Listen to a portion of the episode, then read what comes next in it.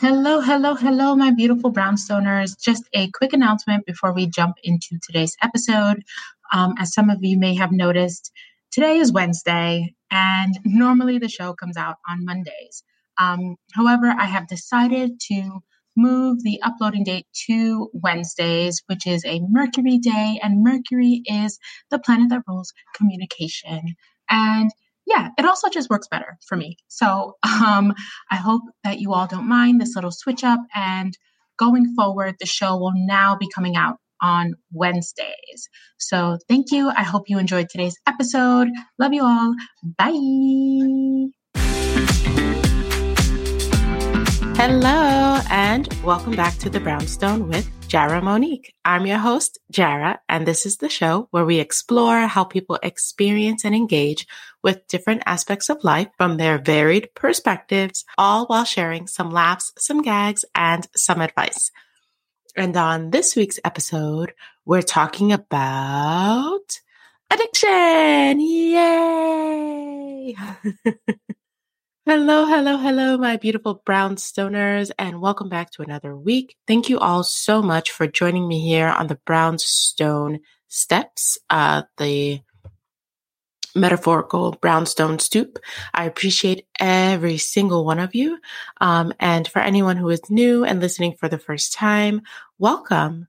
Uh, thank you for clicking on this podcast and thank you for whatever, you know, sort of auspicious circumstances setting you here. I appreciate it. Um, as you may have noticed, I did not mention a guest. And so this week is another solo episode. Um, I hope you guys have been enjoying them because I've been doing a lot of them, um, since February. and as I mentioned last week, if you were able to listen to last week's episode, if not, you know, please go check it out. Um, I kind of have been doing a lot of solo episodes because I really only need to coordinate with myself and get myself to sit down and press play um, on the microphone. And I obviously just have a lot of thoughts about a lot of things. And uh, but I do have some episodes in my backlog um, featuring really, really, really amazing guests that, you know, I can't wait to share with you all. But I will say those probably will not be arriving until like April. And so, yeah. So just, you know, sit back and enjoy and let's just kiki and let's kiki about addiction. Addiction.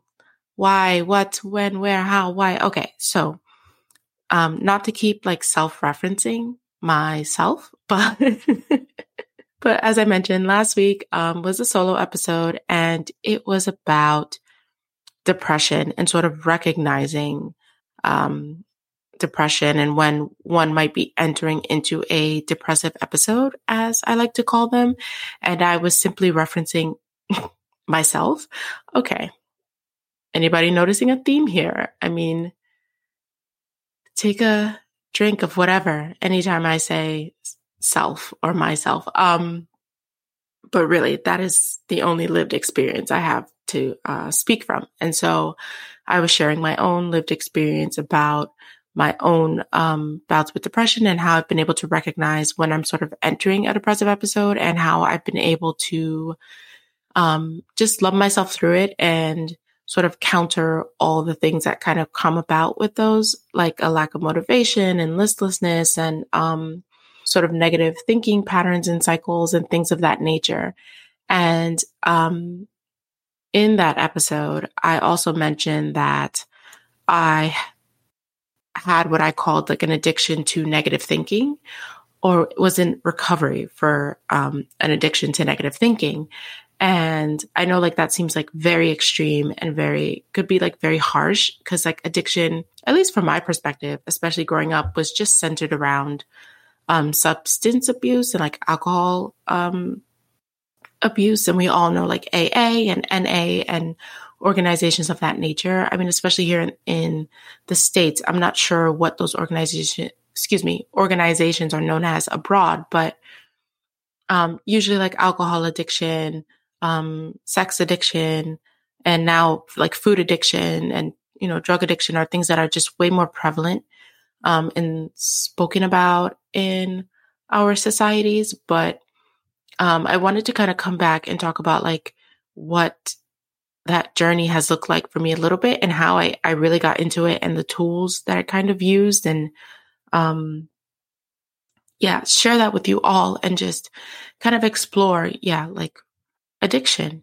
And so to get started, I'm going to start with like, you know, what's the meaning? And in this instance, like, what's the meaning of the word addiction?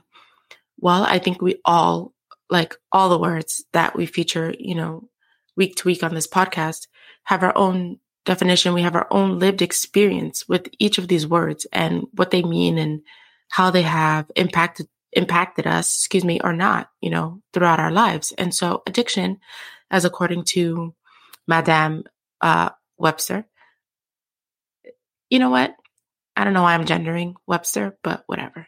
A compulsive, chronic, physiological or psychological need for a habit forming substance, behavior, or activity having harmful physical, psychological, or social effects, and typically causing well defined symptoms such as anxiety, irritability, tremors, or nausea.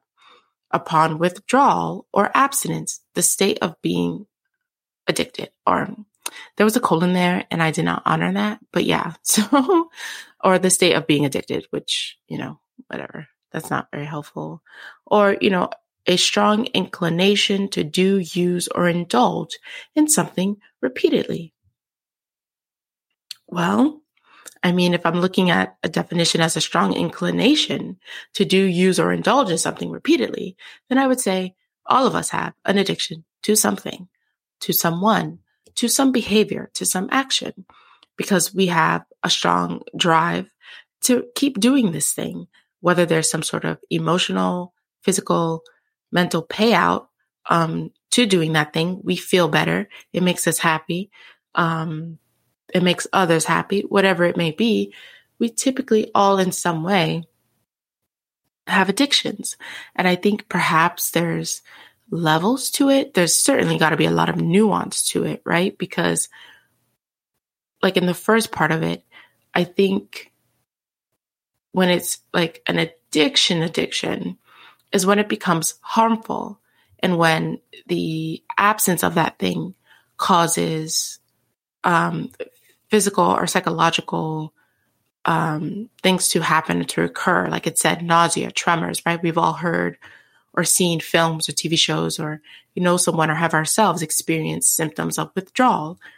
It can happen when you excuse me, for myself, if like if I stop drinking coffee, you know, I start to get headaches for a couple of days until the caffeine is like out of my system and my brain is like, oh, we don't need this thing right now. So we all have, I think, addictions, but like the severity of them varies and the consequences of these addictions vary. And I mean, it's up for us and the people, the people in our lives or whatever to determine, you know, especially ourselves when that addiction has become harmful and is impacting ourselves, our lives and others and others' lives in really harmful, detrimental ways. Um, but it is complex and it is nuanced. You know, I just mentioned caffeine and addiction to caffeine. I mean, in the sort of grand scheme of things of or the the levels to addiction if if that is a thing that exists is it a big one is it super harmful i mean probably not i mean maybe to my body over you know years of just drinking coffee but um am i able to live and function with or without it yes. Am I causing harm to folks like when I don't have it? I mean, I don't think so. I don't see it as something that um, influences my mood. But again, that could just be because it's like a habit that I have that I don't even notice it. You know, maybe if I ask my sister, like, hey, am I a bitch when I don't have coffee? And she might be like, yeah, I don't know. But I mean, I should probably gain some sort of awareness, self awareness um, in regards to that. So yeah, tip for myself. But yeah, addiction as being, you know, a compulsive chronic habit. And um, talking about addiction in regards to myself and like negative thinking. Um, I realized like I was entrenched in this cycle of negative thinking. And there's another podcast episode um, featuring my friend Nico called Can We Still Be Friends? And we talk about mindset and what is like a positive negative mindset in the beginning of that um, podcast episode, which is super fun. And, you know, you should all check out if you haven't listened already. But I spoke about like, you know, I wanted to have a sort of positive, optimistic mindset.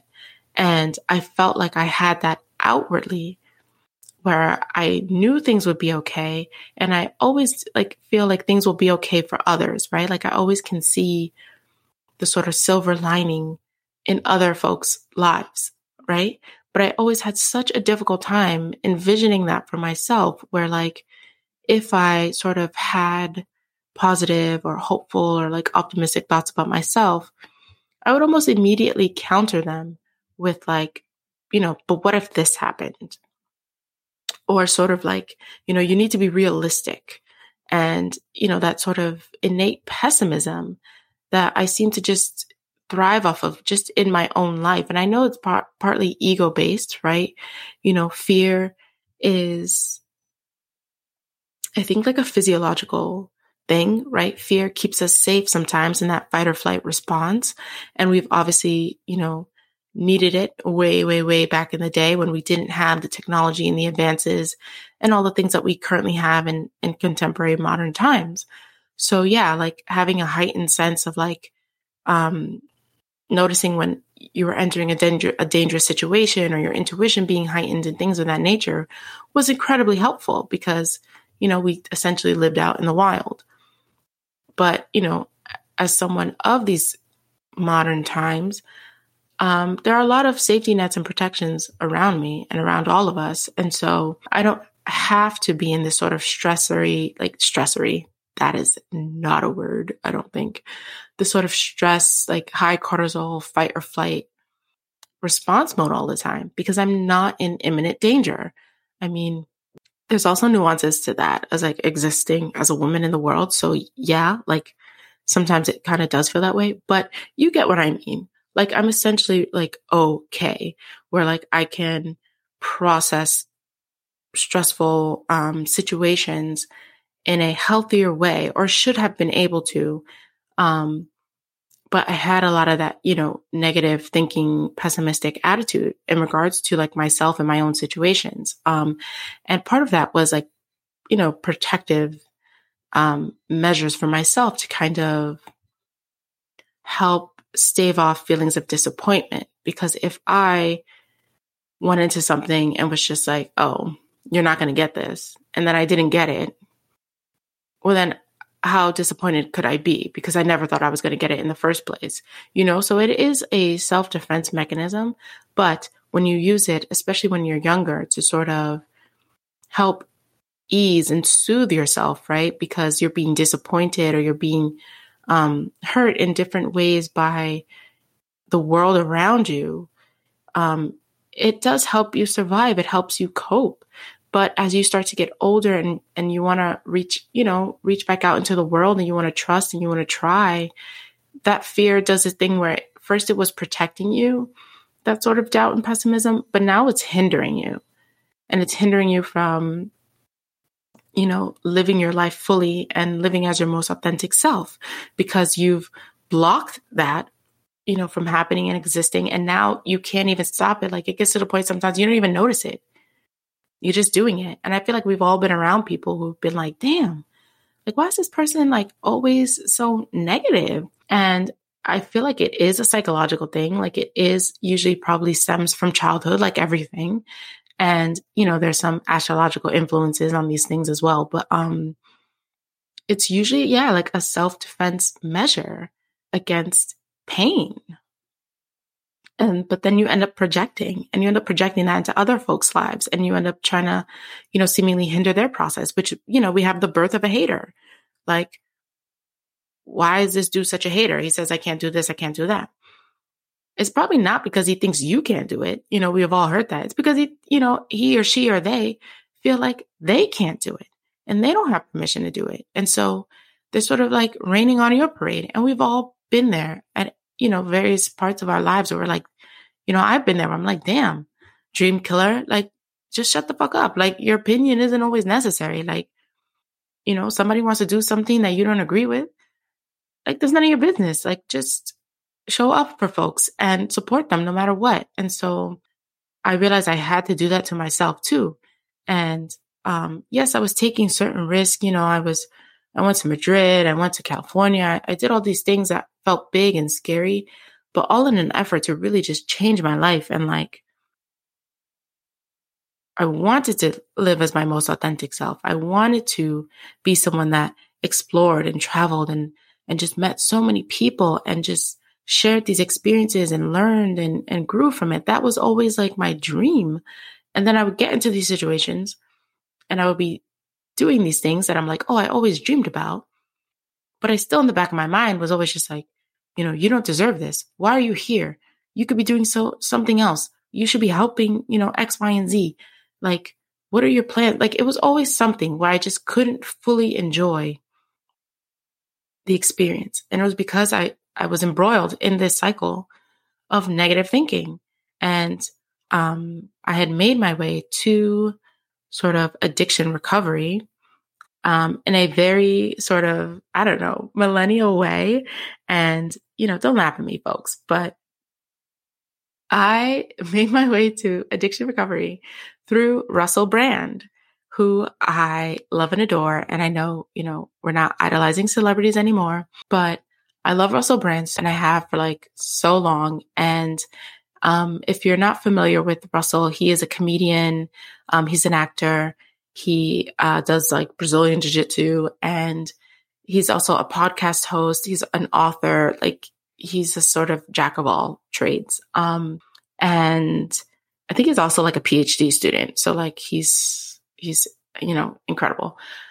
But, um, you know, he struggled with heroin addiction um, when he was younger and he, you know, is in recovery and he uses an abstinence based uh, program, which is what like AA is and NA. They are abstinence based programs and abstinence means you, um, you with, with, withstand. I don't, I don't know if I'm saying that correctly, but like you stop doing the thing that you're addicted to. So if you have a alcohol addiction, for example, you don't drink alcohol, like you abstain from it. You, you don't drink alcohol, but you, and part of that method could be like a cold turkey method, whereas like instead of weaning yourself off little by little, um, you just stop right then, right there when you make the conscious decision that you are not going to do this thing anymore. And so you, um, can enter into an abstinence based program where, you know, it's being worked you know, minute by minute, you know, in this minute, I didn't take a sip of alcohol. Another minute's passed, I didn't take a sip of alcohol. You can work it hour by hour. In this hour, I went without alcohol. You know, how am I feeling? Let me work through the steps, right? Cause it's, um, like 13 step process and uh, I'm going to go through like some of those steps. And then, um, you know, minutes become hours and you know hopefully hours become days and days become weeks and weeks become months and months become years. But you work the program each and every single day. You know there's kind of like no breaks which is also what i was saying in uh last week's episode titled in my feelings you know i can't really go a day without doing something as part of my self-care routine because it has this snowball effect where I very easily get back into this cycle of negative thinking and back into, um, which can easily trigger like a depressive episode and things of that nature. Um, but yeah, so it's like abstinence based program. And I got into it because of Russell Brand, who I love and admire and who I like watched his comedy specials and I have his books and like, you know, listen to his podcast. Um, and he spoke about it, uh, quite often, like his own recovery and treatment. And then so he partnered with this organization. Um, I don't know if it's an organization, but they're online called Commune. And this was like in January of 2020, um, where Commune, they offer like, it's like subscription based and you can um, take essentially courses and like workshops on like different um, different things, like various things. And I did the free trial because Russell was offering this workshop on recovery from addiction. And I was like, okay, you know, I love Russell. It's a free trial. I don't feel like I have any addictions, but let me just check it out.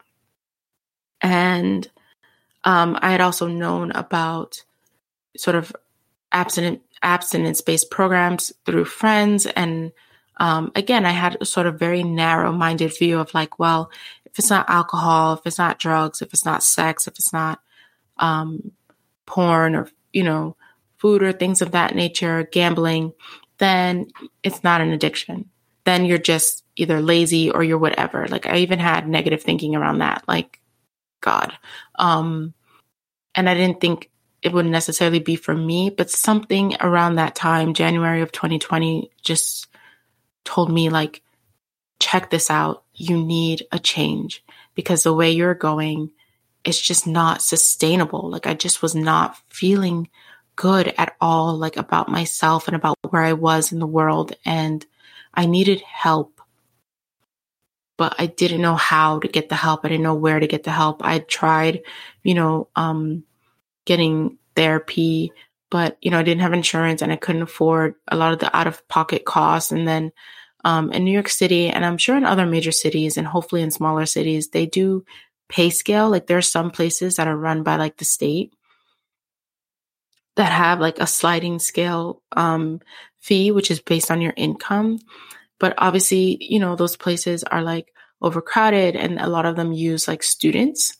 It's sort of like a student teaching type deal where um uh the students are in like their PhD programs or whatever it is. And, you know, for a, way cheaper than the cost of private therapy, you could speak to a therapist or a training psychiatrist and they're, um, they're being overseen by like a licensed professional. So like, you know, it's not just someone who doesn't know what they're doing. They're, they are being overseen.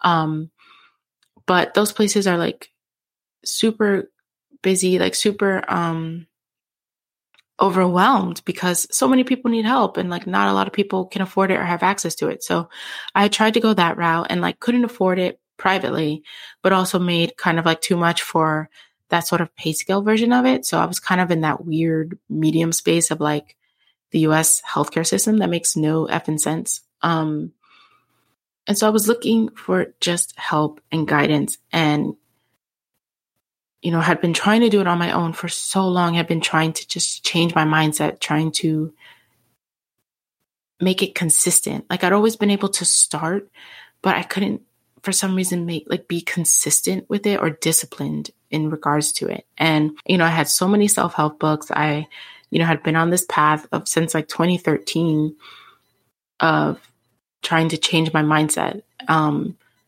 because I'd recognized that you know, no matter where I went, I, you know, I took me there. So even though I, you know, went and studied abroad in Buenos Aires, I wasn't completely happy. And I was like, you know, this is what you wanted. You're in a new part of the world, somewhere you you always dreamed of going. I made such wonderful, incredible friends. I, you know, was in school. I was learning. Like I I had a beautiful, wonderful host family, but I had like all the things that said like you should be happy and I still wasn't happy, you know? And when I came home, I was kind of like determined to, and that was in 2012 when I did that. And then, um, when I came home, I was like determined to start making changes in my life because I was like, something's got to give. And I wasn't happy with the job that I had. I was back in school, so I was happy about being in school, but I just wasn't happy with myself. And so I think all the way, all the way as far as like 2012 was really when this journey started. But 2013, like a friend gifted me The Secret. And that's about like sort of um, what you think like you create, right? The power of your mind, the power of your thoughts. And that's when that sort of light bulb started, you know, brightening for me of being like, oh shit, it's it's your mind, like it's your thought processing.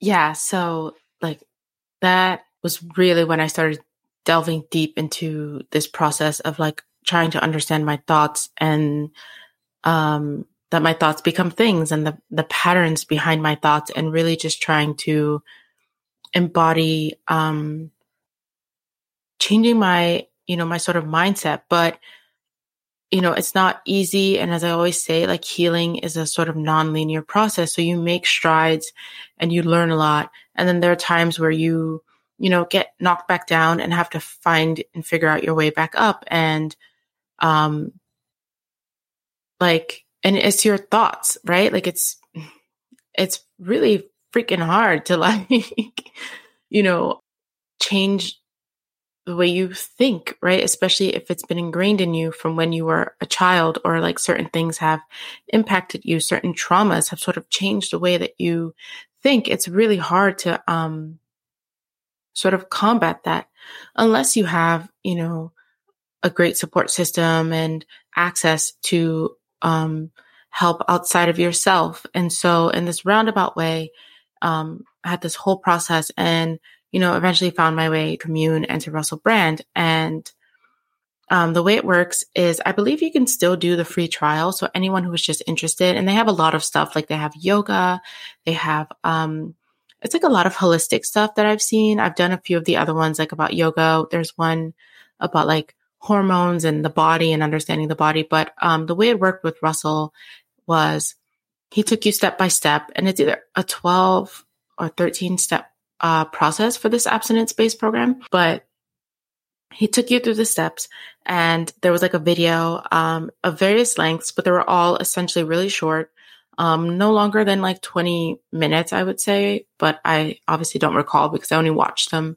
like once during the free trial. Um, and there's um, obviously captions and there's a transcript of each video, you know, in case like you're someone who just sort of wants to read through it. But like Russell talks you through the steps, usually um, using examples from like his own life to just help offer like different perspective, but um, to also, I don't know, make it seem more accessible and just like he speaks in a very, you know, colloquial way. Like he's just you know, has a very unique way of speaking. Um, and then at the end of the sort of explanation or the lesson or um, in regards to each step, there is a worksheet that you have to complete. And essentially, um, you should be doing this like in your own time in your own time frame but because i had like this two week trial it was like every day was a different step and so i had to work through the steps quite quickly um, which I don't know that I would like recommend, but I also did like save the worksheets so that I could go back to them and work the program again and again and again. And sort of like what Russell espouses is that this program can can be worked for anything. It doesn't have to be just alcohol, drug, sex addiction. Like it could be, you know, addiction to sweets. It could be addiction to, like I said, my own negative thinking. Um, it could be addiction to video games. I mean, whatever it is that you personally feel is inhibiting you from living as your most authentic self, um, you can work as this program. And like abstinence based, I also believe, but again, I'm not like a, of addiction recovery specialist or counselor. So please, you know, I'll have some links in the show notes about like actual um, professional spaces where you can go and seek you know, information, whereas I'm just speaking from my own experiences, of course. But um, abstinence based as well also includes like, for example, if you are struggling with alcohol addiction, if you were to enter an abstinence based program, of course you would abstain from alcohol consumption. You would not drink anymore, but you will also abstain from drug use, you know, like maybe you wouldn't do like party drugs anymore because things often are never solely just singular sometimes. Like they're never just really isolated. There's also like various components to things. So if you were like to abstain from alcohol, you would abstain from drugs also, um, typically, right? Um, you would be sober and sort of, um, I forgot what it's called.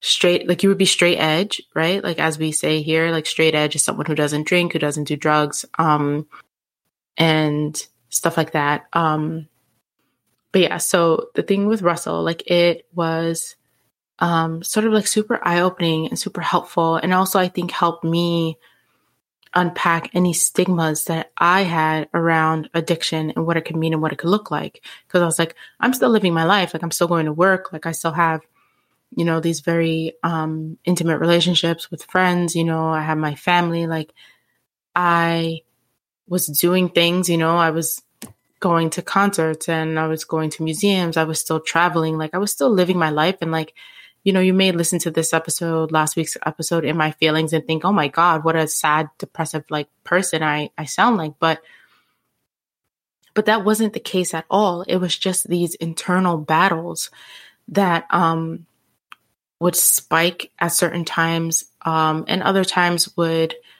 would be perfectly fine. You know, I wasn't, you know, walking around poo pooing everybody and everything. Like like I said, I had an optimistic outward outlook and outwardly optimistic outlook and and mindset. And, you know, for the most part, except for when it got like, you know, kind of really bad for me in terms of like my depression, um, was always generally like happy and like someone that you know folks wanted to be around. And even when i i share and impart these things to some friends they're like holy shit i had no fucking idea.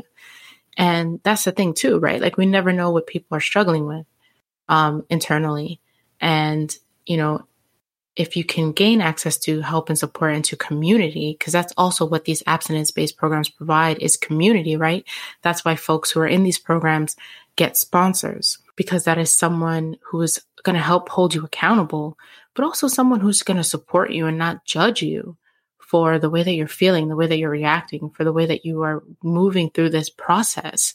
Um, and that's sort of the beauty of like commune as well, because there's also like a message board aspect to it. So when I was working the um, steps of the program, um, each day you can go into the message boards and you could chat with folks who are also undergoing, you know, the steps and, and doing their own process. And you could share as much or as little as you wanted. And there was usually a moderator who um, would ask questions and give prompts. So it is really trying to build community and this sort of shared space and being able to hold space for one another as we like shit is hard. There's no blueprint. There's no plan. You know, we're all just trying our best and that looks different for each and every single one of us. And so I think it's really helpful to remove the stigma around addiction as being like, oh, someone who's worthless or like violent or is a criminal. And it's like, no, you know, addiction is seen as a disease um, in psychological spaces, in medical spaces.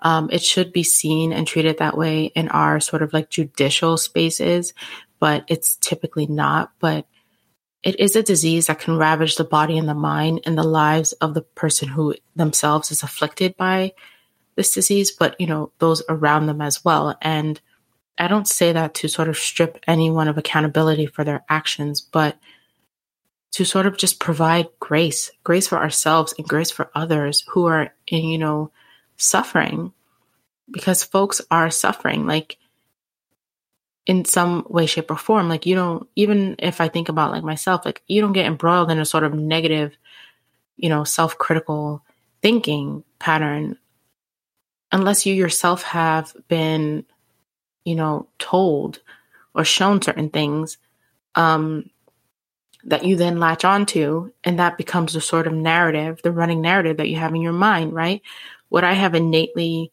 saw myself as being lazy and stupid and undeserving or whatever if someone had not you know continuously told me that when i was younger no probably not right? Like what the fuck? Like it all stems you know from somewhere. But when you get to a certain point a certain age a certain um i don't know period or sense of self in your life when you're ready to sort of take back control, right? I'm ready to stop letting the past control me and I'm willing to take action and to be committed to um, releasing that stuff, releasing the things that are holding me back, releasing these sort of um, narratives that I've been fulfilling or that I've been buying into. Like, I, you know, other folks could tell me that, like, you're not lazy. You're not stupid. You're deserving. You should go after this. You should do that. I can see this for you. And me being like, I mean, that's beautiful. That's great. That's wonderful. It sometimes is the encouragement we need to be like, how come this person can see this in me, but I can't see it in myself? And why is it that the positive things that folks can see in me, I can't see in myself.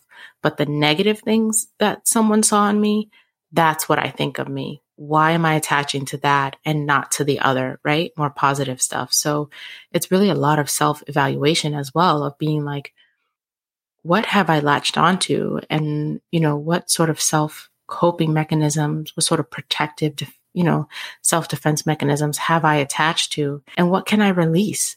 Because I'm not that child anymore. I'm not, you know, that person in the past who needed these things. I can do things in a different, healthier way now, now that I know better, now that I'm armed with the knowledge, now that I have community and support. And of course, that looks different for all of us. But yeah. Um, and hopefully, you know, folks feel a sense of community here within the brownstone where, like, you know, how can we hold space for each other? How can we have these like intimate, vulnerable conversations and, you know, feel supported and feel like, oh, it's okay. Like, I always like kind of say I'm an openly private person. Like I'm sharing this stuff now, but like, you know, uh, n- haven't shared this with many people in my life, you know, and I'm going to acknowledge that I'm only going to share to a certain point, right? So as I mentioned, like some of these steps as we're going to go through, I'm going to share a bit of like my own journey and process with it, but we'll see how, we'll see how much. But, um, yeah. So as I said, it's like a 12 step program and, um, Russell really like sort of breaks it down in a really like colloquial way that makes it seem less intense or like less sort of like, I don't know, um, doom and gloom because some of the language of the recovery program is it sounds very like religiousy, like it sounds very like um, doctrination, and that could be something that can turn a lot of folks away. Um, even myself, of being like, uh, I don't really like this sort of language and its implications, but it's just a model being used because it's a familiar one. And I'm learning to not get stuck right at the level of the words, but to look beyond the words and to really figure out their meaning. Um, and to know that you apply it in whatever way works for you. And so, for example, like step one of recovery with Russell Brand, you know, is titled, Are You a Bit Fucked? and I love Russell and I love that he, he put it that way because it's like, Are you a bit fucked in a sort of non, you know, positive life affirming way? Which shout out to anyone who gets that TV show reference. But, um, and you kind of have to ask yourself, right? Like, am I fucked? Like, am I in a situation or position where like I cannot overcome this thing on my own, right? So some of the questions that you work through on like this worksheet, just in regards to step one, is like, what do I want to change? Right. And you can take your time and you can meditate on these questions. And Russell um, sort of advocates that you can work the program for different things, right? Like I was saying before, before I got sidetracked, like it doesn't have to be um, alcohol or sex or whatever. Like it could really be anything that you feel like you want a healthier relationship with. You can work the program, you know, using it. So, or you could work the steps. I don't know why I keep saying program because you can um, also go to like AA and NA and um, they also have programs for like the families of folks um, who have been affected by addictions, right? I can't recall the name of it right now, but they also have meetings and like their own steps for people who have grown up or lived or were married to or the children of um, people who have struggled with addiction disease, um, which also feel like is a great, great, great uh, sense of community and support system um, because we, you know, if we as individuals have our own sort of um, battles with addictions, our different levels and severities, um, as I mentioned at the beginning of this podcast, then we can imagine, right? Our parents have their own addictions to, with different levels, different types of severities, and different um, ways that which that has impacted us because it it has impacted them, and so forth and so on.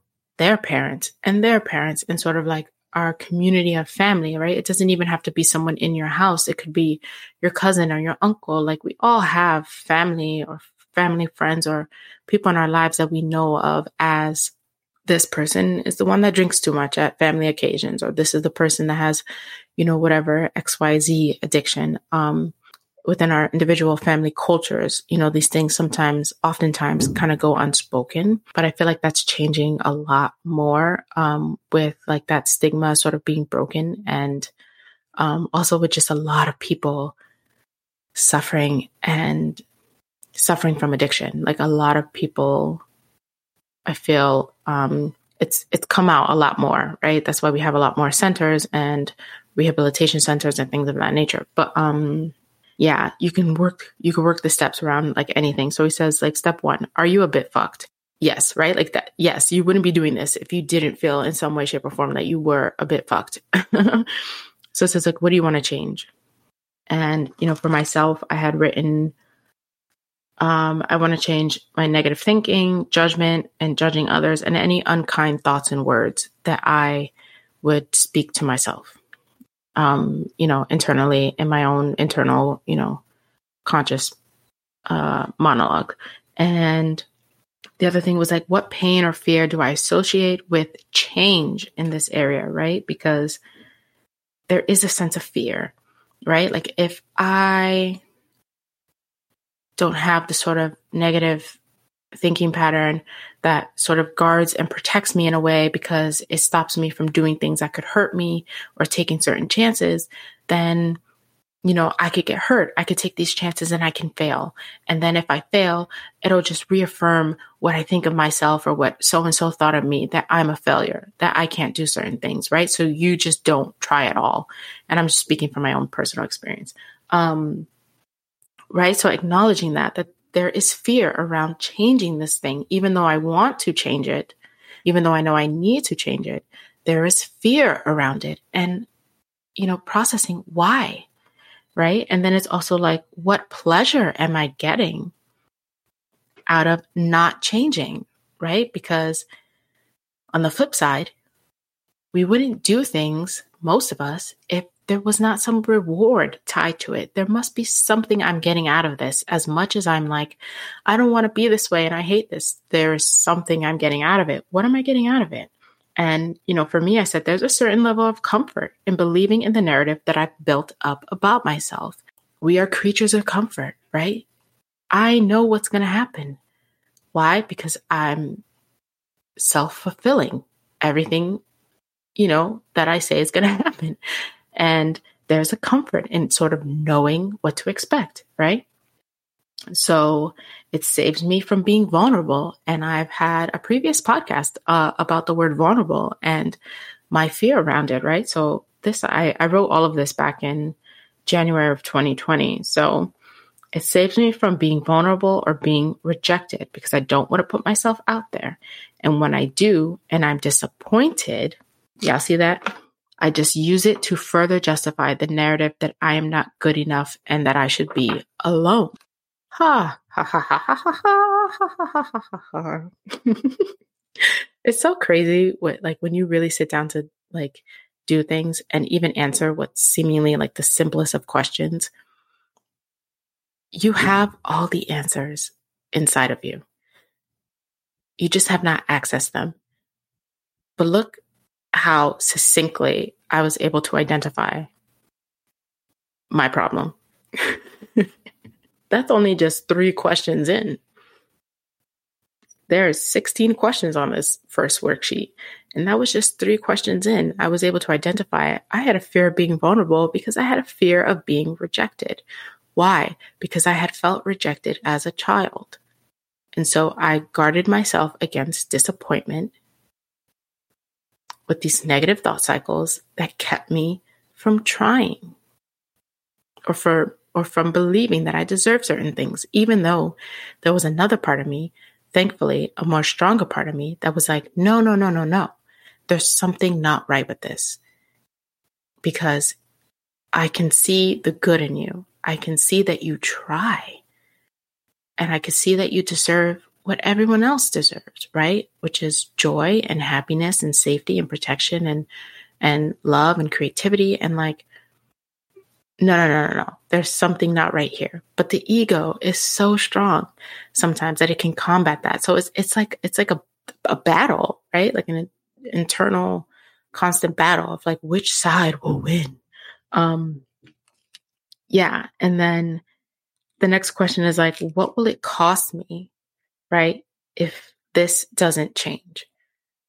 And um, I'm not going to go through every answer that I gave to this. Um, but you know, what will it cost me? Was me being like, it'll cost me my sanity eventually if I don't fucking stop.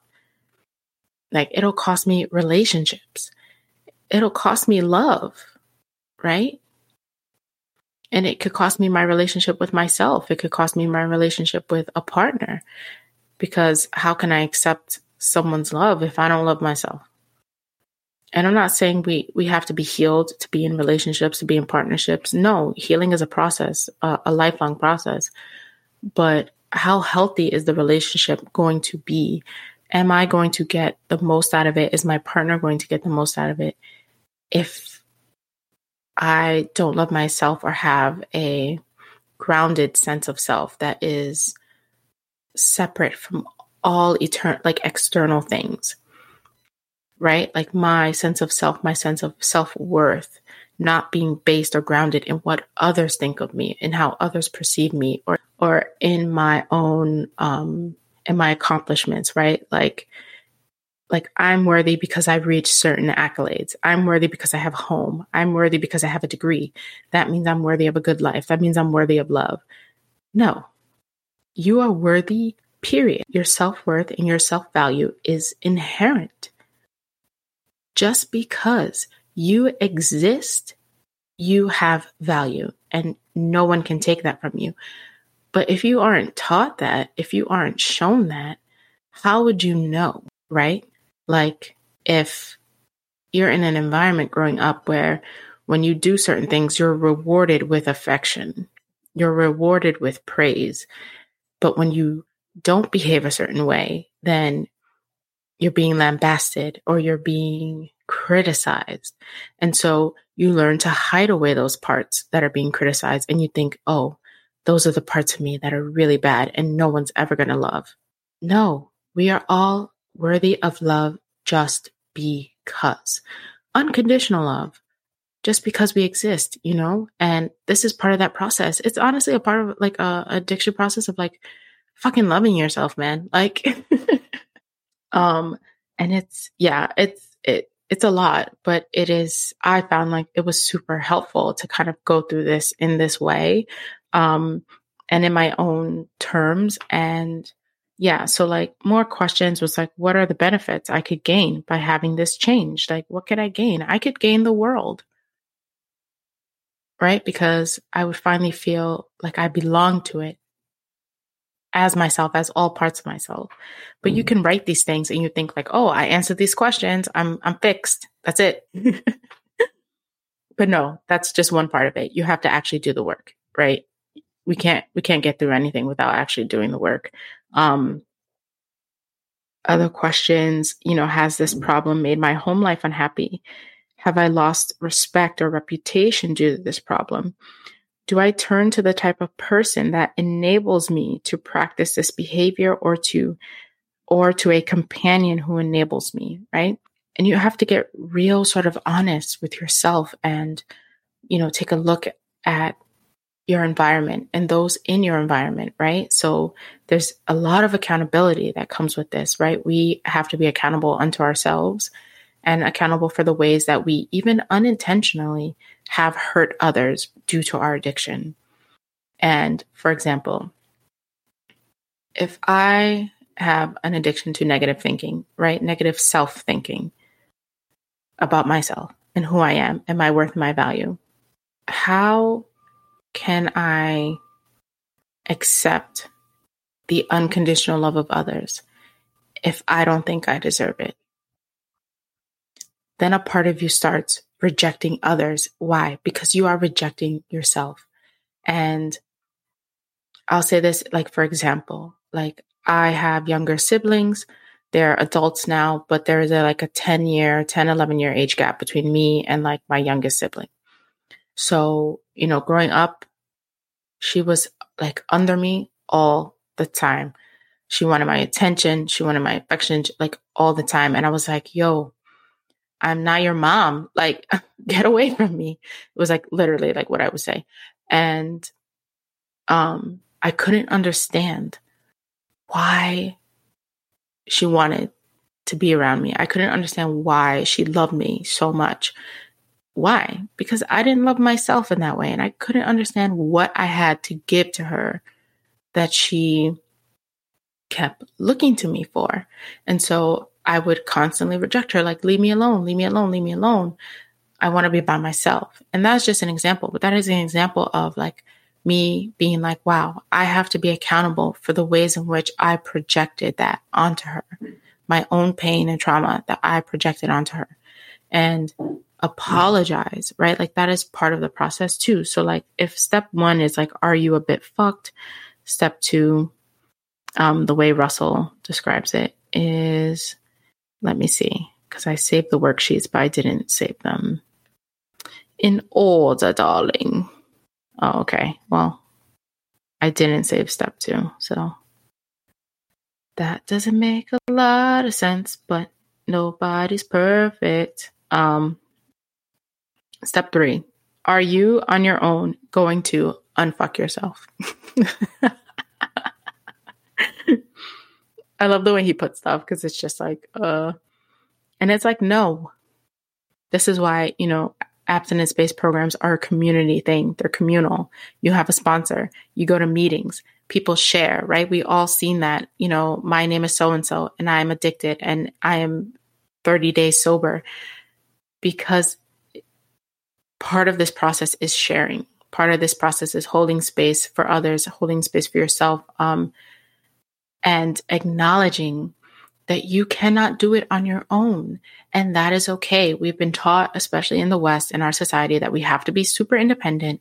We have to figure out our, you know, our stuff for ourselves. We have to, um, yeah, we have to do it all on our own. And it's like, no, no man is an island. No person is an island.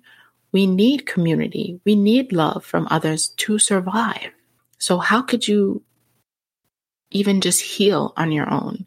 So it's acknowledging, like, no, I can't do this on my own because if I could do it on my own, I would have done it already.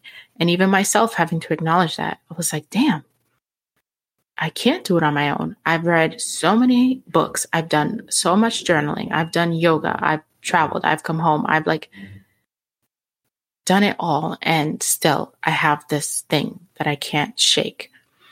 And part of this acknowledgement is acknowledging is part of it is surrender. A huge part of it is surrendering. Surrendering that you can't do it on your own, surrendering that your addiction is bigger than you, right? Surrendering to a higher power. And as I mentioned before, that's when it can kind of seem very religiousy. There is a lot of terminology around God um, in the program, but the beauty of it. And if you do join commune, even if you just do the trial, as Russell explains it, and there are questions around it, it's like you get to define what a higher power is. You get to define what it feels like, what it may look like, what it may sound like, what it embodies, what it represents. You get to decide what that means to you. And you don't have to follow anyone else's ideas of source, ideas of the divine, ideas of God. You create God for yourself, right? And, but you have to surrender to whatever higher power you, you believe in, or even if you don't believe, but you're starting to believe or whatever, you just say, you know what? I can't do this on my own. I, there's, I surrender it to something outside of me. I surrender it to something bigger and greater than myself, right? Because you need help and you're saying, I can't do it on my own. And you're also saying, I surrender and I give my burdens, my pain, my trauma, I surrender it to something higher than myself because the weight of it, I cannot carry it anymore and I cannot carry it alone. So it's like, it's such a beautiful process. It's such a beautiful program. And that really kind of helped me tap into my own spirituality in doing this program. And, um, going through the steps. So I'll keep going, right? Like step number three, are you going to unfuck yourself on your own? It's like, uh, no, right? Because if I could, I would have, and I can't. Um, Step four is like write down all the things that are fucking you up or have ever fucked you up and don't lie or leave anything out. And so this is where you start to um, bring up a lot of tough things, dive deep into your past. And, and this could be when it starts to get tricky, right? The first three steps, I knocked them out so quickly. I was like, oh, I got this. I could do this. I'm good at this. And then I got to step four, which just like write down anything and everything that you remember and recall that has ever hurt you. Oh my God. you think like, oh shit, I'll be here forever. And there's also so many things that, right, like we, we try to block out because they hurt us and we don't want to relive those things. But, you know, you realize the only way out is through. You have to go through, right? And so you kind of make a list, right? Um, and you have to acknowledge your own mistakes where you have been selfish, where you have um, been dishonest, and sort of unpack why. What was I looking for? Why was I doing this? You know, and it and it sucks sometimes to be like, damn, you know, I haven't always been able to show up as my best self, or my best wasn't always, you know, someone loving and caring or compassionate. And that's where the accountability part comes in, right? Because yes, we surrender. Yes, we acknowledge, but you can't acknowledge just that you have this disease that you can't control without also acknowledging the things that this that you have done, you know, because of it. And then step five, which was like probably the hardest one for me, was like honestly tell someone trustworthy about how fucked you are so then there's like, again, that community aspect. Now share, share that you have this addiction, you have this thing that is greater than you, that you're struggling with, that you don't know how to control. And, you know, you have to fight against the stigmas around it, right? Against the shame and the judgment. And I was like, oh no, like that was that thing, right? Where I said um, before about being vulnerable. I can't be be vulnerable because that exposes me to to rejection. You telling me to tell someone, you know, my deepest, darkest secrets? Like, get the fuck out of here. Like, and that's why I started to notice the resistance in me, right? The ego picked up and was like, mm, maybe you could just do this on your own. I mean, you're journaling, right? Technically, you're, you're telling something, someone, the universe. And that's what got me into therapy was I got to that part and I was like, I want to keep going. I need to share this, but I'm not in the space to share this with anyone in my life. Um, and I got on Talkspace, which was, you know, more affordable than private therapy and through the other, um, sort of public state, uh, therapy that I, I tried to get into. So I did, uh, Talkspace, which is online therapy. And, you know, I could just text my therapist like, Hey, working a recovery program and I need to share something with someone. and it's crazy the things that will bring you, you know, where you need to be, like in just really roundabout ways. Um, so yeah, so I did that. And then step six is okay, well, that's revealed a lot of fucked up patterns, right? Because you are looking to identify patterns. Um, do you want to stop it? Like, seriously. Do you want to stop? Again, it's it's holding you to be accountable. It's holding you to reflect, to acknowledge, are you ready to stop? Because sometimes you think you are and you're not. And that's okay. You got to do it when you're ready. You can't do it because someone else wants you to do it. You got to do it when you want to do it, when you're ready to do it, when you can commit to it. And so, you know, you you go back through it, you know, why did I do this? How does it help me? Um what do I want or want to avoid? If I do not change, what will happen? And if I'm willing to change, how could my life improve? Right? These are sort of questions that you kind of keep asking yourself. Am I willing to let go of my egocentric, self centered world view? Um, and you can work these steps as many times as as often. You go back, you go forward, you just do it again and again and again. Um, you know, as you need to. And they're always sort of there for you to return to. Step seven as Russell puts it, do I have seven? Is are you willing to live in a new way that's not all about you and your previous fucked up stuff? So you, you obviously have to acknowledge the ego, the self-centeredness of your addiction because addiction is very self-centered because you're so embroiled in what you're going through. Um, that doesn't really leave room for a lot of other people, a lot of space for others.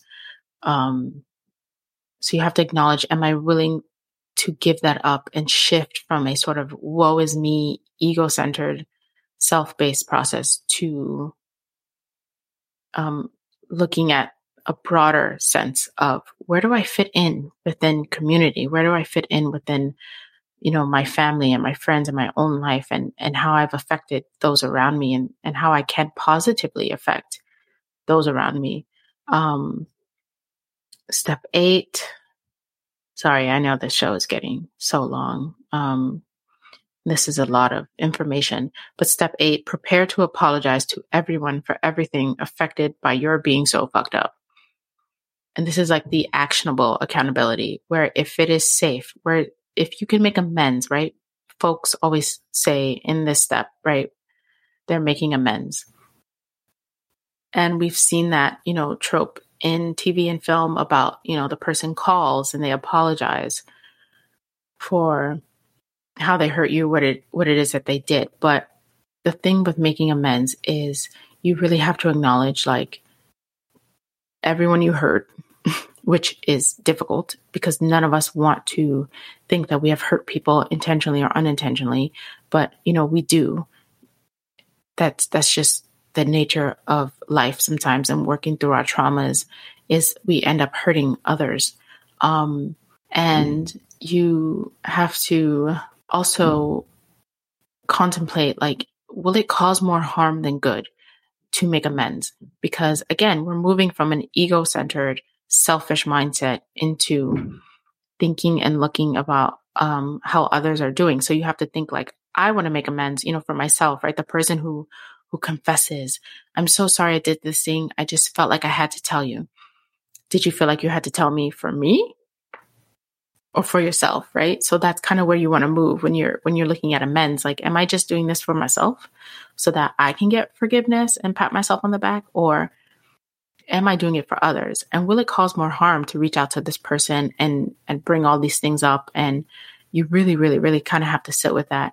And I struggled with that too because as someone who wanted to be good and tried her best to be good, it was hard sitting with the fact that like I had hurt people, people that I loved because I just didn't fully love myself, right? Um and it's still hard, you know, like I'm not perfect, like I fuck up. So, you know, I want to be accountable, I want to apologize. Um and trying to find the space and ways to figure out how. So for me, I just wrote letters um I didn't send them. and like I'm still working through parts of this recovery process still. Um because there's some and, and some people I have like apologized to, like my sister just being like, yo, I'm really sorry for like feeling like I ignored you, reject not even feeling I'm sorry that I rejected you and ignored you and I'm sorry for the way that I was. Um but you know, I love you and I want to support you and I just want you to know that like that was me and that was not you and there's nothing that you did, you know, to deserve the way that I treated you. That was all me. Um, and sort of just taking that accountability. But there are other folks who I'm just like, I think it would cause more harm to reach out, you know, um, after all this time. But there, you know, I just wrote, wrote letters saying, you know, I am sorry for X, Y, and Z. Um, and stuff like that. And again, everyone has their process and goes through it. And I'm still going through these steps, you know, in my own way all the time. Um, number nine, it says first you like step eight, you acknowledge. Step nine, you apologize, unless that would make things worse, right? Because some people, you just, it would make things worse for you to just come back into their lives, even if just to apologize. Step 10, excuse me, watch out for fucked up thinking and behavior and be honest when it happens. Because healing is nonlinear, we can, yes, enter into these abstinence based programs. Yes, we can go cold, cold turkey, but it's not perfect. Like negative thinking, it's my, it's my brain. I can't turn off my brain. Am I never going to have a negative self critical thought again? No, of course not. That's unrealistic. But what can I do now? I can acknowledge when it happens. I can acknowledge if I'm getting into a repeating cycle or pattern and I can process it. I can catch it more quickly. I can observe it without attaching to it, right? I can observe a negative thought and not think that's who I am. Instead, I can be like, okay, I just thought X, Y, and Z. Why? What am I going through? What is impacting me? What are the stressors around me that are perhaps causing me to react in this way? What is it that I need to put more focus into? Do I need to be meditating more? Do I need to be doing, you know, X, Y, and Z? So there's some things that we're just not going to be able to do. Like people who struggle with food addiction, like you have to eat. You can't not eat. Like you would die. So there are certain things that we just have to do, but we have to find a healthier way to do it. We have to find healthier relationships with it. Um, step 11, where's 11? Stay connected to your new perspective. Um, do I accept that the material and mechanical world as I see it is not objective reality, right? Is there stuff I don't know and that no one knows and things of that nature? You, can get a little existential and philosophical. Um, step 12, which I think might be the final step, is look at life less selfishly. Be nice to everyone. Help people if you can. Um, and this is the, the, the part of service. Can you be of service to others? Can you help others? Can you get out of your head, your ego headspace, your selfishness? Um, and help folks where and when you can, which is like eventually you have a sponsor, right? They're, they're helping you um, and then maybe one day you become a sponsor, like within the program, things of that nature. But what can you do in your your everyday life to just help someone to stop thinking of yourself so much, things of that nature. Um, and yeah, like so that is part of you know abstinence based recovery program and I'm sorry if like this was like an overwhelming amount of, of information. Um, but I do want to say that like it is so common. We all struggle in some ways with addiction to different levels, different degrees of severity. I just want to say like there is a space, there is community.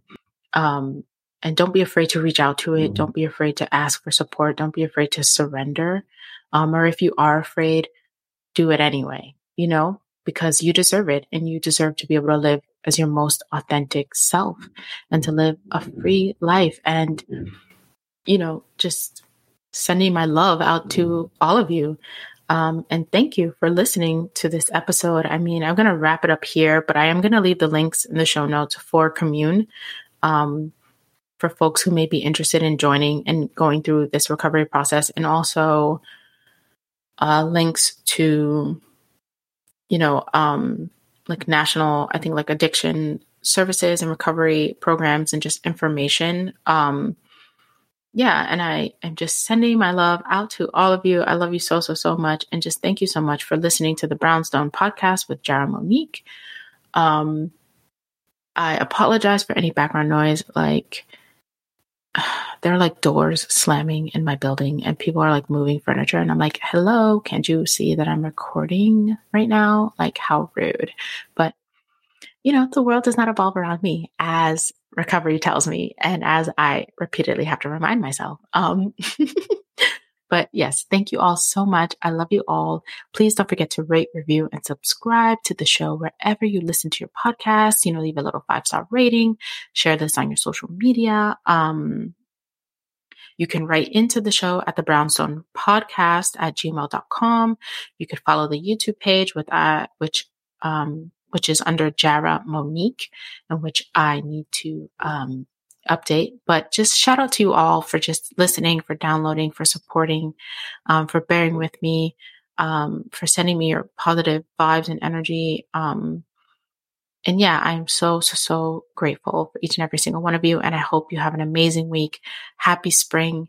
Happy new year. It is the start of the, I think, astrological new year as we entered Aries season, um, in tropical, not in, uh, sidereal, I don't believe, but the start of spring, right? New beginnings, new hope, just rebirth. And, um, yeah, I love you all. Thank you so much. Have an amazing day, an amazing week. Um, but yeah, bye.